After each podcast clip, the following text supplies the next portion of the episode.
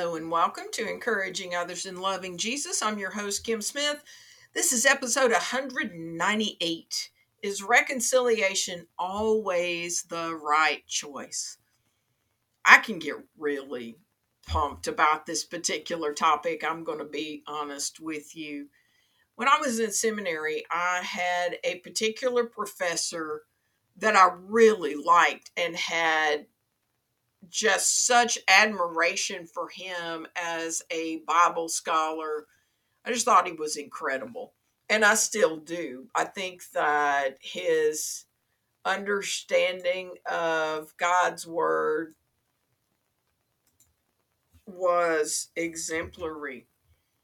But we were in class one day and we were walking through one of the Gospels talking about the idea of forgiveness. And he said something to the effect that in order for it to be biblical forgiveness, there should be reconciliation. And I nearly came unglued. And I'm not one to speak out in class uh, the majority of the time. And I don't think I said a word. I listened to him talk, but I could not have disagreed more. So the Bible is clear that we, as Christ followers, are to forgive others as Christ forgave us. Ephesians 4 32 and multiple other texts, including one of my absolute favorite in uh, the Gospel of Matthew, talking about forgiving the unforgivable and the contrasting story of somebody who forgave a large debt and then that person who had been forgiven did not choose to forgive something that was tiny in comparison. And the fact that that is not what Christ expects. He expects us to forgive as he has forgiven us. And we've talked about forgiveness on this podcast before, and I'm sure that we will talk about it again. There's no doubt in my mind. Today, though, I want to talk about the whole idea of the difference between forgiveness and reconciliation. So, we've been walking through 2 Samuel 14 looking at the life of King David, we have seen him in his brilliance. And then we've also seen him on days where we're the only example we could follow would be the example of not doing what he did. Today, we see him reconcile with his son Absalom. So, the short backdrop to it is the fact that he he had multiple children, but he had a son named Amnon. He had a daughter, gorgeous daughter named Tamar, who was the full sister to Absalom. And Amnon got in his heart this lust for Tamar, and he violated her. And Absalom, a couple of years later, ha- killed his brother, his half brother, and he took off and left and because he really thought that his life would be in danger. Eventually, Joab, David's commander, also his nephew, knew that David was really hurting for Absalom. Not only had he lost Amnon to death, but he had also lost Absalom as a result of the situation. And so Joab goes to David and, well, doesn't necessarily go to him. He sends somebody, an actress, to get David's attention. And David decides, and we talked about this last week, David decides to let Absalom come back to Jerusalem, but he says, that Absalom is to never come and be in his presence. So he allows him back in the town, but he does not allow him back in his presence. We talked last week about boundaries. And again, I am not commenting one direction or another as to whether David should have, at that point, allowed Absalom to come into his presence. I don't know if it would have been healthy. I I don't know the details enough. Scripture does not go into the details enough to let us know. But I just wanted us to talk in that conversation about the importance of setting those interpersonal boundaries. And then this week, we're following up with another boundary type discussion because we're going to see that David does move that boundary line. And that is healthy sometimes when we have set a boundary and maybe we see that someone truly has repented of the actions that they had taken and they have become trustworthy and we decide to allow them one or two levels back into our life. But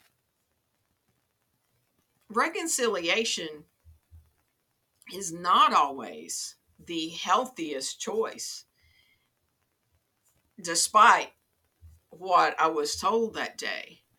And there are so many examples as to the why. If you've been abused, reconciling with the person who is your abuser, who is not a repentant, healthy human being, that is just not right in any way, shape, or form. Today, let's look at this little story about Absalom and David. And do notice the extreme way Absalom went to get Joab's attention because he knew that he really couldn't get to his father, because of course his father's the king. He couldn't just walk up there and say, Hey, let's have a talk. It just didn't work that way. But he, in my opinion, goes to extreme lengths to get Joab's attention. So I'm not sure what I think of Absalom. And as we go along in the text in the future weeks, we're going to see that Absalom would not be someone you would trust to come one level in, two levels in, not in any way, shape, or form. But we see that in this case, David does choose to reconcile with Absalom. That's, well, we'll find out in future weeks how that works out. So, 2 Samuel 14 25 through 33. Now, Absalom was praised as the most handsome man in all Israel. He was flawless from head to toe. He cut his hair only once a year, then only because it was so heavy. When he weighed it out, it came to five pounds. He had three sons and one daughter. His daughter's name was Tamar, and she was very beautiful. It would appear that he named her after his sister, who had her life changed so drastically. Absalom lived in Jerusalem for two years, but he never got to see the king. Then Absalom sent for Joab to ask him to intercede for him, but Joab refused to come. Absalom sent for him a second time, but again Joab refused to come. So Absalom said to his servants, Go and set fire to Joab's barley field, the field next to mine. So they set his field on fire as Absalom had commanded. Then Joab came to Absalom at his house and demanded, Why did your servants set my field on fire? Absalom replied, Because I wanted you to ask the king why he brought me back from Geshur if he didn't intend to see me. I might as well have stayed there. Let me see the king. If he finds me guilty of anything, then let him kill me. So Joab told the king what Absalom had said. Then at last David summoned Absalom, who came and bowed low before the king, and the king kissed him. So we see that David has decided I'm going to kind of lessen my boundaries with Absalom and either give him a chance or he truly feels like he is repentant. I don't agree, but he, you know, he, he made the choice that he did and and so many times as somebody who's looking from the outside in, we don't always understand why someone tries or not tries, someone chooses to reconcile with another. I can think of a couple of different situations from my growing up years where as an outsider it never never did I dream that these people would I thought they would forgive because they were godly people, but I didn't think they would reconcile with the other person. But being the age that I am now and seeing so much more of life, I have realized that they saw a much deeper side of that person than us as a community did. And they saw true repentance. And I have seen both of those relationships that I'm thinking about, I've seen them last. I've seen them produce good fruit. It's one thing to be on the outside looking in and trying to understand why someone chooses not to reconcile or chooses to reconcile. When you are the one in the hot seat, though, you know one way or another. You don't always know for sure if you should or shouldn't reconcile. Like it, it may be it may be something that you struggle with greatly. Maybe you've got pressure from your family I'm recording this podcast on Christmas Eve of 2022. And I thought that was very interesting when it came down to the timing because I have no doubt that there are family gatherings that are separated because of rifts in the family. And some of those are ones that are staying the way they are because you've got two stubborn mules that refuse to swallow their pride. But then you have other situations that are much more complicated where what one person did changed the entire family dynamic forever that because of the choice they made or choices, they have made it so that it would not be healthy for all parties to be in the same place at the same time. And that's just sad, but it it, it happens. It happens. So I asked you, as our weekly assignment feature, is there anyone in your life with whom you need to attempt reconciliation? And I was very careful in the wording that I used. I used the word attempt because reconciliation is not fully on you. Reconciliation takes two parties. And so it may be that you are the one that refuses reconciliation but God is prompting your heart to consider. It may be that God is prompting your heart to say reconciliation would be an unhealthy choice and do not. Eh, you know, it this is so personal that only you and God know the condition of your heart. Forgiving others is not optional. If you want to follow Christ, love the Lord your God with all your heart, soul, mind, and strength. Choosing to forgive others is not optional. But with that forgiveness does not always come reconciliation. And so, as we finish out this chapter that's been challenging in the book of Second Samuel, I sit with this this very moment when it comes to my own personal life. I think about relationships that I have that are not as they used to be. I can't say in most cases that they are officially estranged, but at least one of them, uh, possibly. And I'm trying to determine in this this moment what the Lord would have me do with this particular lesson. I want to know. I, I, first and foremost, I want to make sure that there is not unforgiveness in my heart because that's not optional. And he and I've had that discussion before, but it's worth venturing back down that same road to make sure that there's not something, some seed that's still there.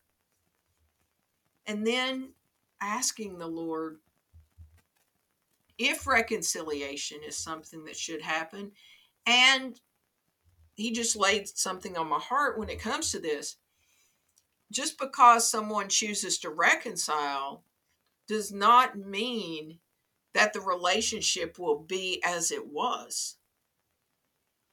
It may never be as strong and trustworthy as before, or by God's grace, there are some relationships that, because of the conflict and because of the choosing to forgive and the choice to reconcile, it can create a bond that is even stronger than it was before.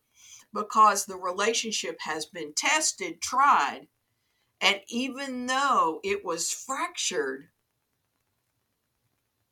the healing can bring about a new strength that cannot be torn asunder so easily. So, as we close out this topic, just prayerfully consider is there anyone in your life with whom you need to attempt reconciliation? And even though this is not the question, is there anyone in your life that you need to forgive? Because again, that's not an attempt. That is, I do. And if you have any questions about either of these, you can reach out to me at encouraging others at lovingjesus at gmail.com. And I would love to have the conversation with you about this or other topics. If there's just something you need me to pray about, I just, I would love the opportunity to pray for you. As I'm closing out this year of 2022, I'm I'm over the moon that we are two episodes, just in two episodes, I will be recording Lord willing, episode 200. And I will be launching our new Encouraging Others and Loving Jesus YouTube channel. Most days, I already want to sit down and record a video because something comes to mind. I won't do it yet. I'm trying to wait until we hit episode 200 to unveil, but there's just some things that God is working in my heart about and and I just like to to share them and so I look so forward to the launch. Remember you can follow us on Twitter, Instagram. Uh, so Twitter is EO in loving Jesus because the handle has to be short. Uh, Instagram, encouraging others in loving Jesus. Facebook, encouraging others in loving Jesus. The link in the show notes for the hidden episodes the first 50 that you can't find just anywhere. And as we close out today, I encourage you, as I encourage you each and every week, to remember it's always a trust and obey kind of day.